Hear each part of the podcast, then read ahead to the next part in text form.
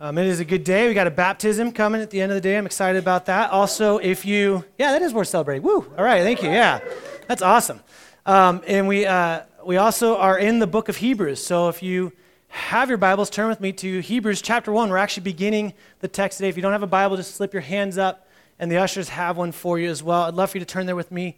Uh, we, we had talked uh, uh, last week, we spent some time specifically talking about the background of this book and our understanding of who, how we don't know who the author is and what we believe the author was trying to do. And so I would encourage you to go back and listen to that. We're not going to cover as much of that today, or, or really much at all. But one aspect of what we're going to cover is what we believe specifically, most scholars agree on what the author in this, in this, in this letter is trying to achieve, trying to do. And it's specifically trying to, to, to lay across a foundation for us to understand who Jesus Christ is and how he measures compared to everything else we know.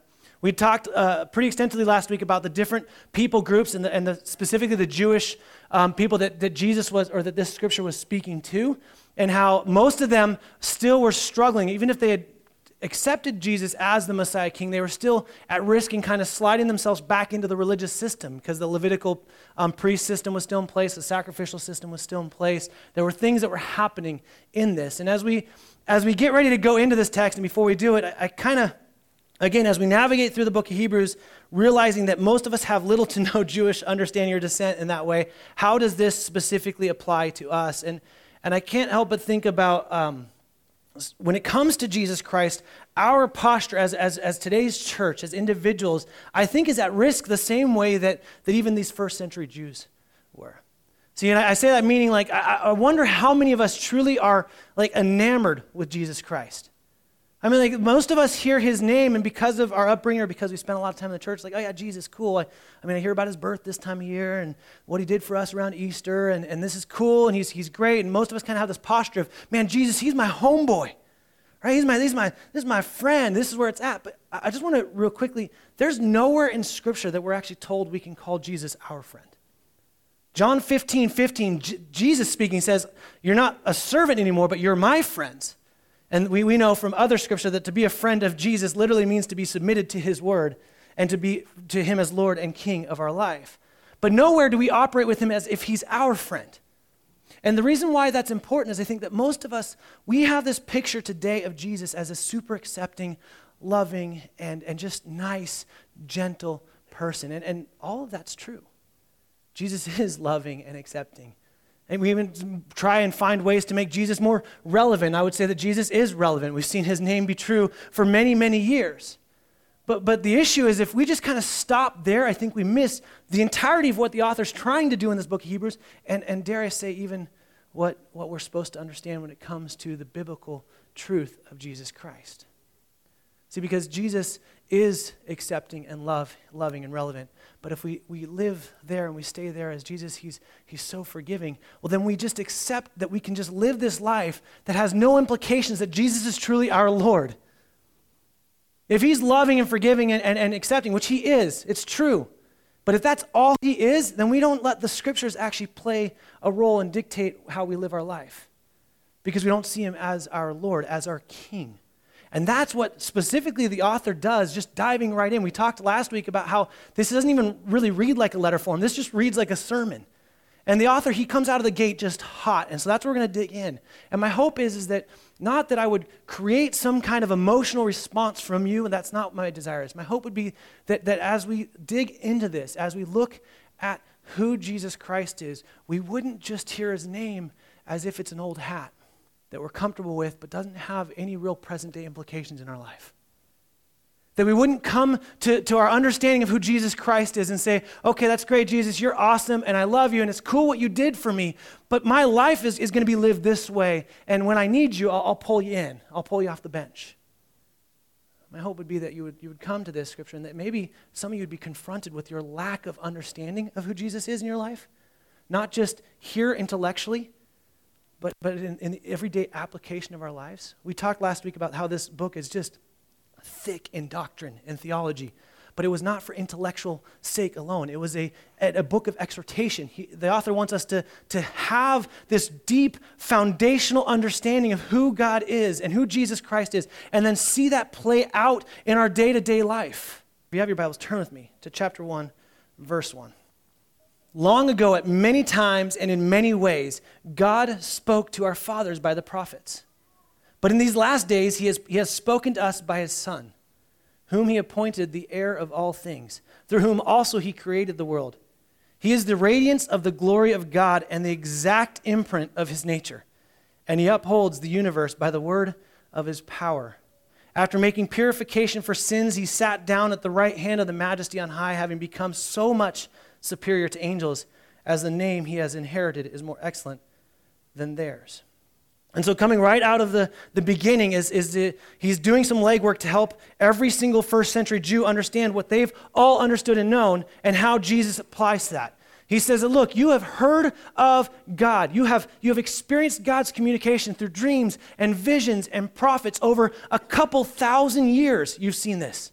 You've experienced it from what we heard from our forefathers and Moses and what we heard from the minor prophets. And, and all of this truth that you've experienced, you've seen God communicate to you. But I'm here to tell you now that God doesn't communicate in various ways like that anymore. Yes, He'll still speak to you through dreams and visions, but it's all centered around one person, Jesus Christ.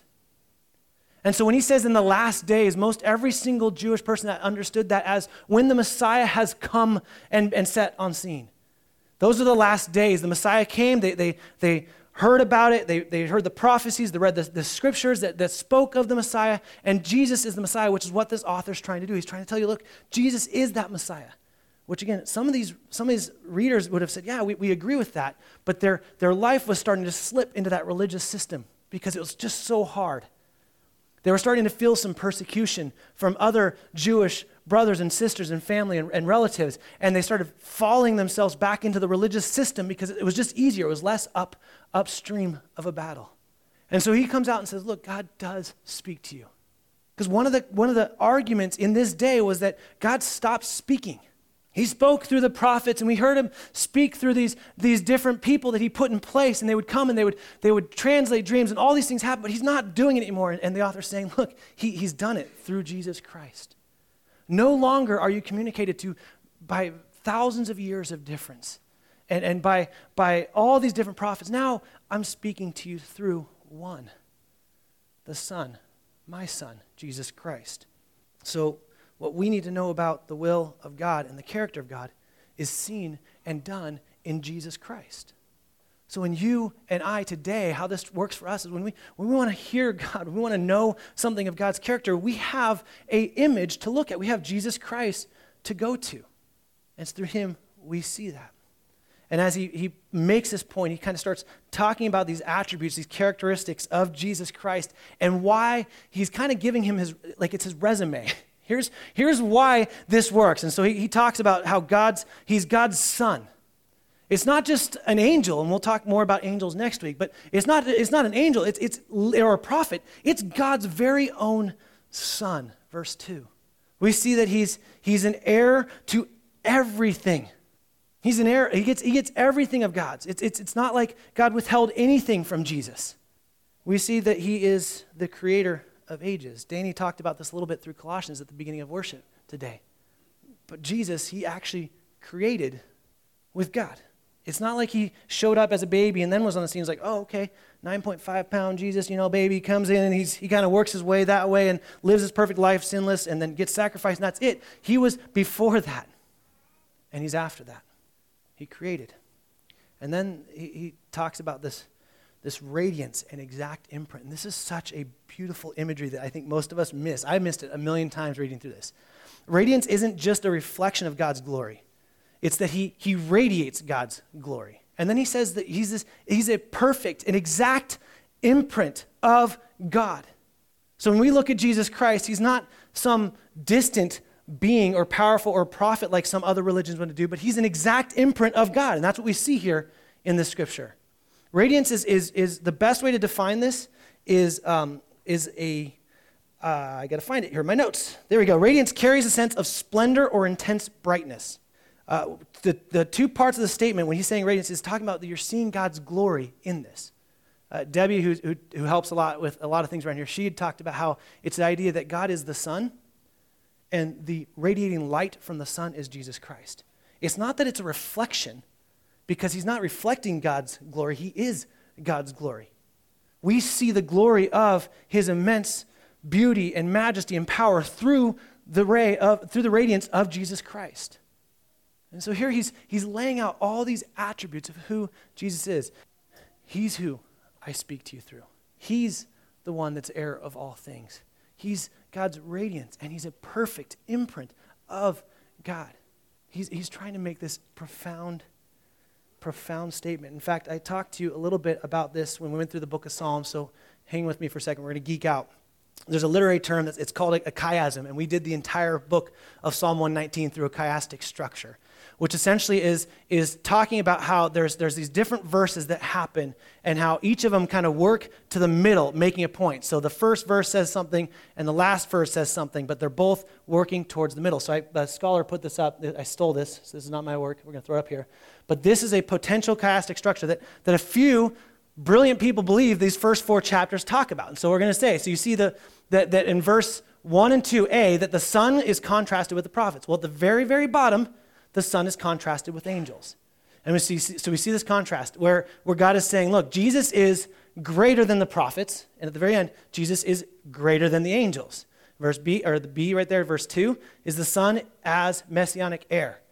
Now, this is important because for every single first Jewish, uh, uh, first century Jewish person, this is the, this is the, the, the contingent hinging point. Is Jesus really true the Messiah?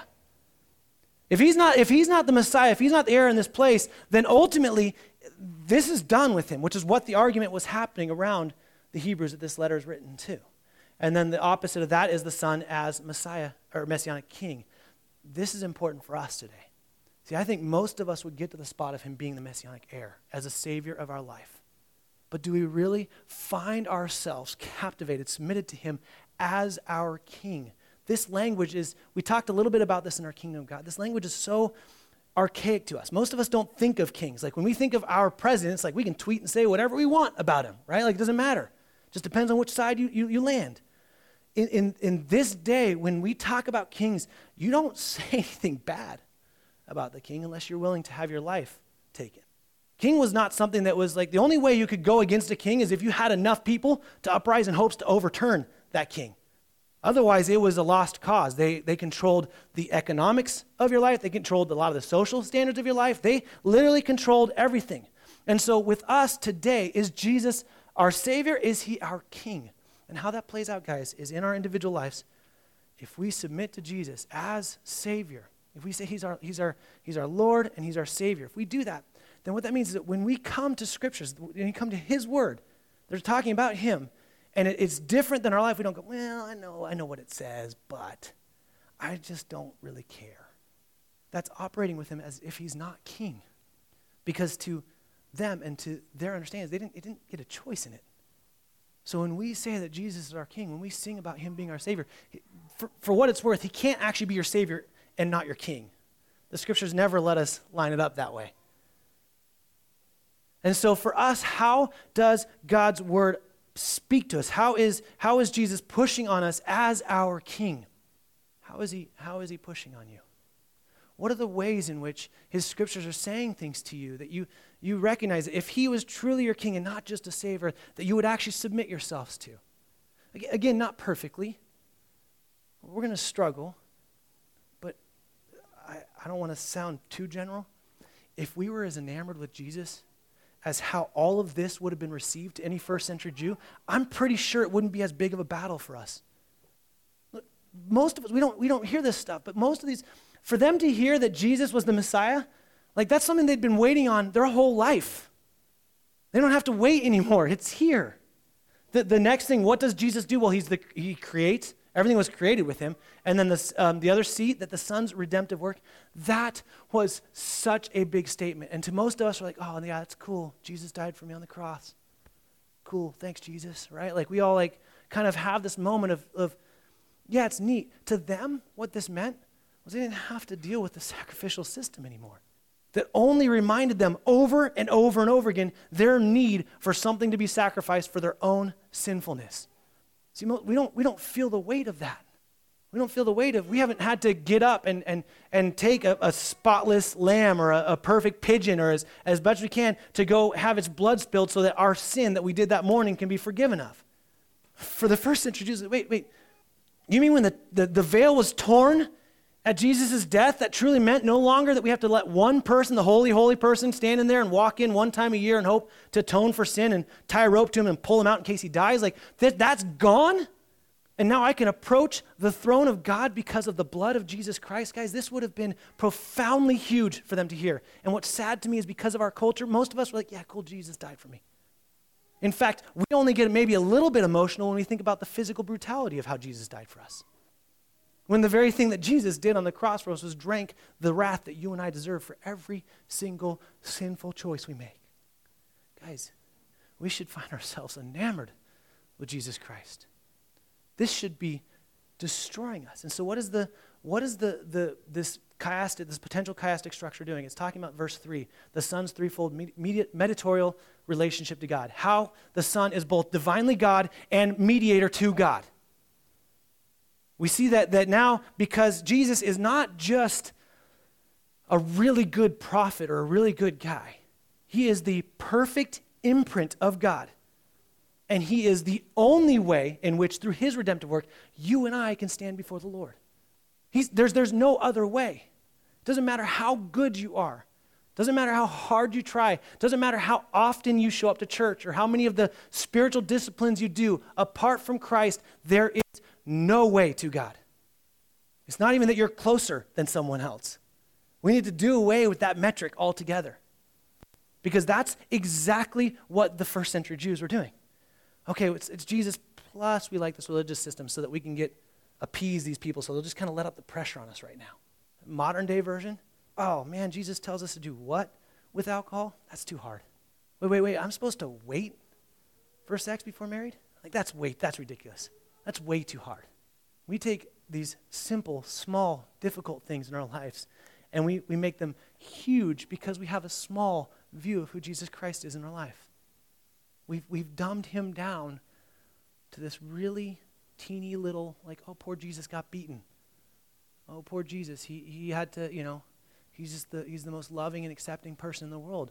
When, when the very same Jesus says, look, if you, you want to follow me, you have to die to yourself daily, not just once, not just at that camp when you were really excited about me, not just that emotional high when you got all the kind of cool people around you. You have to die to me with, with your finances today. You have to die to me with your spouse today, with your children. You literally have to die to me daily. So the author is doing this profoundly difficult thing right at the beginning where he's laying out this groundwork where the rest of the, the book is, is truly going to be talking about how much greater Jesus is than every other thing. Jesus is greater than the prophets. He is the, he's greater than all high priests. He's greater than every single thing out there. Jesus is greater. And my fear is for us today, he's almost greater than most things in our life. Maybe not intellectually, but how we practically live out our lives. Some of us, our spouses, are so much greater than Jesus. Our kids, our jobs, our futures, everything else is more important to us than Jesus. And at the end of the day, when you look at something like this, when you see what the, what the author's doing here, he's, he's making a really, really big point, guys.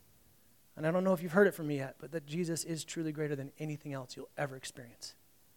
And if we don't rest in that, if we don't acknowledge that, if we don't submit ourselves to that as not only our Savior, but as our Lord, if we don't give ourselves to that, well, then we risk falling away into some religious system where we look the part and life seems somewhat easy, but we don't actually bring glory to the very thing that we were made to bring glory to. Jesus does what he does not as an accident, but as a planned out, perfect way to bring you and I into relationship with God. I, I wanted to, to do some kind of dance or something up here to get us excited about Jesus Christ. But if, if I'm really honest, guys, sometimes I'm disgusted by how not excited I am for him. And the, the truth is, is that we, we get so, so distracted, so misinformed a lot of times we get so passionate about something other than Jesus. And we, get, we just, we just, we miss the whole thing. there isn't anything you can give yourselves to that will bring hope forever. There isn't anything that you can give yourselves that will bring peace in any situation. It doesn't matter how hard or how difficult it is. Jesus is our answer. And it may seem like a simple thing to say in church. Oh, Jesus, let's talk about Jesus. But unfortunately, I think it's, it's slipped a lot of our minds. And it's not really something we talk about. And a lot of us spend a lot of our days going about the day not even really sure that Jesus is actually present. As we, as we dig into Hebrews, again, I, I pushed on you guys all year long about maturity. Say God is, God is about maturing you. He's not looking for just authenticity, but He's looking for taking your authenticity and maturing you into being more and more like who? Like Jesus Christ. As I'm going to push you, like I've already told you last week, if you missed it, I'm going to push you this year to risky faith. I'm going to push and push and push for you to take that maturity that God has done in your life and then apply that out, live that out through the faith that He has given you through Jesus Christ. And for some of you, that means, that means that for the first time ever, you need to go, All right, Jesus, I'm in, I submit. I'm done, I'm done running from you. I'm done pretending I'm with you. We're, gonna, we're doing baptisms today. Every time we do a baptism, there's always someone that's like, I probably should have gotten wet. I'm, I'm betting there's someone here today that way that knows that they've been on the fence with Jesus Christ. They've been running back and forth. They've been in and out, in and out, when really, at the end of the day, they've never really truly submitted to Him as King, as Lord. They love the idea of some insurance policy that keeps them out of some hell in some distant future. But never, ever, wait, wait, you mean there's present day implications to this? You mean that there's going to be a cost to this in my life? Yeah. He's going to call you to live and look more like Jesus and not yourself. Which if you want just the Cliff Notes version, is actually the way you were created to be. So it's the right way. So us fighting it is kind of silly because Jesus, who is our way to God, was a part of that creation. Danny shared at the beginning that Jesus actually knit, like, put the muscles together of the individuals that were hammering the nails into his hands on the cross. He was a part of our creation, and he still willingly walked laid down his life so that we could be in a right standing with God. Guys, I don't I can't say it enough ways and hope that you just that the spirit just just wrecks your heart in a good way. Where you just realize, man, I have I have limited Jesus in my life. I have made my life about me. I've I've put myself on the throne of my life and I need to get out from underneath this. It's a weight you can't sustain or hold. The the band's gonna come up and we're gonna we're gonna sing some more, we're gonna worship. But but as we do that, I want, I want to just challenge a few of you with a, a couple things. As we talk about Jesus Christ, which most, I'm assuming most of us in here have heard something about him. As we sit here and talk about Jesus and we sit here and think about what does this mean for our lives, can, can you just do me this favor? Let's just, let's just, let's begin this, this time of, of singing of worship, assuming that maybe we have missed an aspect of it. I'm not saying that we all have, but assuming that maybe there's just an area of our life that Jesus hasn't become king of. Maybe it's just it's something simple. Some of you right now, you know right away. It's like, oh man, I have been faking it here, and I, I don't know how to get there. Then I want to encourage you to do a few things. I want to encourage you to repent. It's not, it's not necessarily a popular thing to do all the time, but, but I want to encourage you to repent. If you, if you realize, like, I am in sin and I have, I have not given this aspect to God, I have not submitted this portion of my life to Jesus as the, the Messiah King, I want to repent of that. And I would encourage you. Maybe it's someone you came with. Maybe there's someone here you know. You can pray with them. Spend some time praying and not just worry about the music. Music can be on the background. Some of you, you just need to be silent. You just need to let God speak to you in ways that He never has before because you've always been drowning Him out with so much other noise. Some of you just need to, you just need to sit and say, Lord, where am I not making a big enough deal of Jesus? Where have I continually allowed myself to make something more important than Him? And some of you, you need to stand up and I mean, just belt it out. You're like, man, I have, Jesus is Messiah. Like even as Brendan was talking, I don't even know what he was saying, but the Holy Spirit was just like stirring me, and I'm just jacked because I love Jesus. And you just need to sing at the top of your lungs, completely off key, and not care about anyone else around you. Go for it. But some of you here, some of you, you're still on the fence.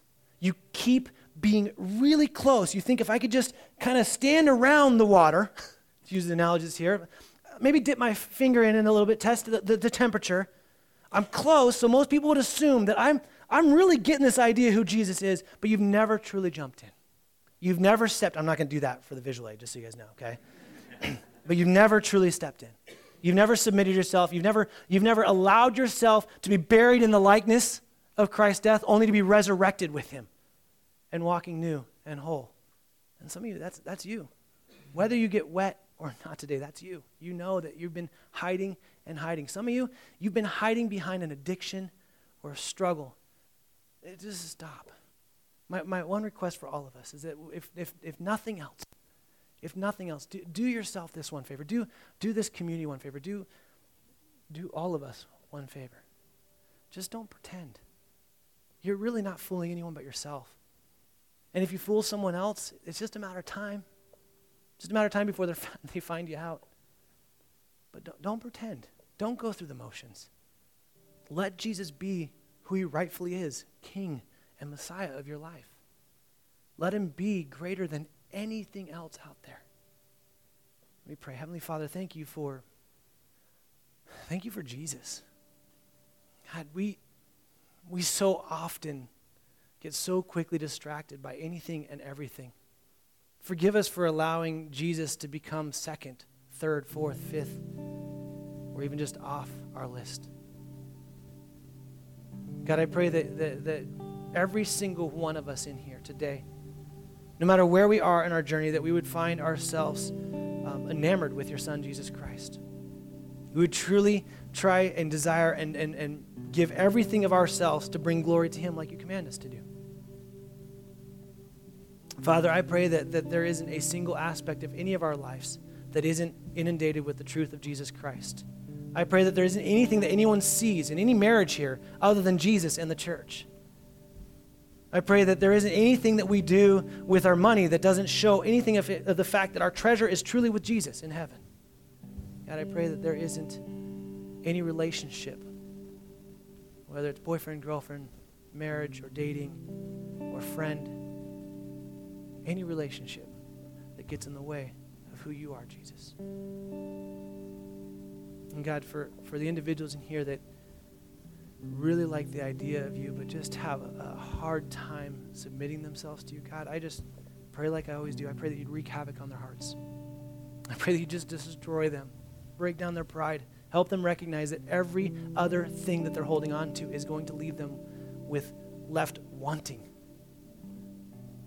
And God, for, for the individuals in here that, that are facing a, a rough truth right now where they recognize that they say they've been submitted to you, but there are so many areas of their life that just have not submitted to you. God, I pray that you'd remind them of your, your grace that is sufficient. I pray that you would remind them that you have more than enough grace for them wherever they are. And God, for, for, for everyone here, I pray, God, I pray that we would never be complacent with you. And I pray that when we when, when we celebrate your birth, we actually celebrate like we would if a friend or family just had their first child, with ridiculous excitement about the fact that Jesus has come. But God, more so than that, I pray that we would celebrate the fact that you didn't just come, but you reign. You reign as king. You have defeated the darkness that we are so, so inundated with in this world. You have defeated the pain that we continue to feel. God, I pray, I pray that I pray that we fall madly in love with you, not just some emotional love, but a love that, that lines ourselves up where every single aspect is submitted to bringing more and more glory to you. Lord, I pray, like John the Baptist, that we must decrease and that you would increase, Lord. I pray all this in Jesus' name.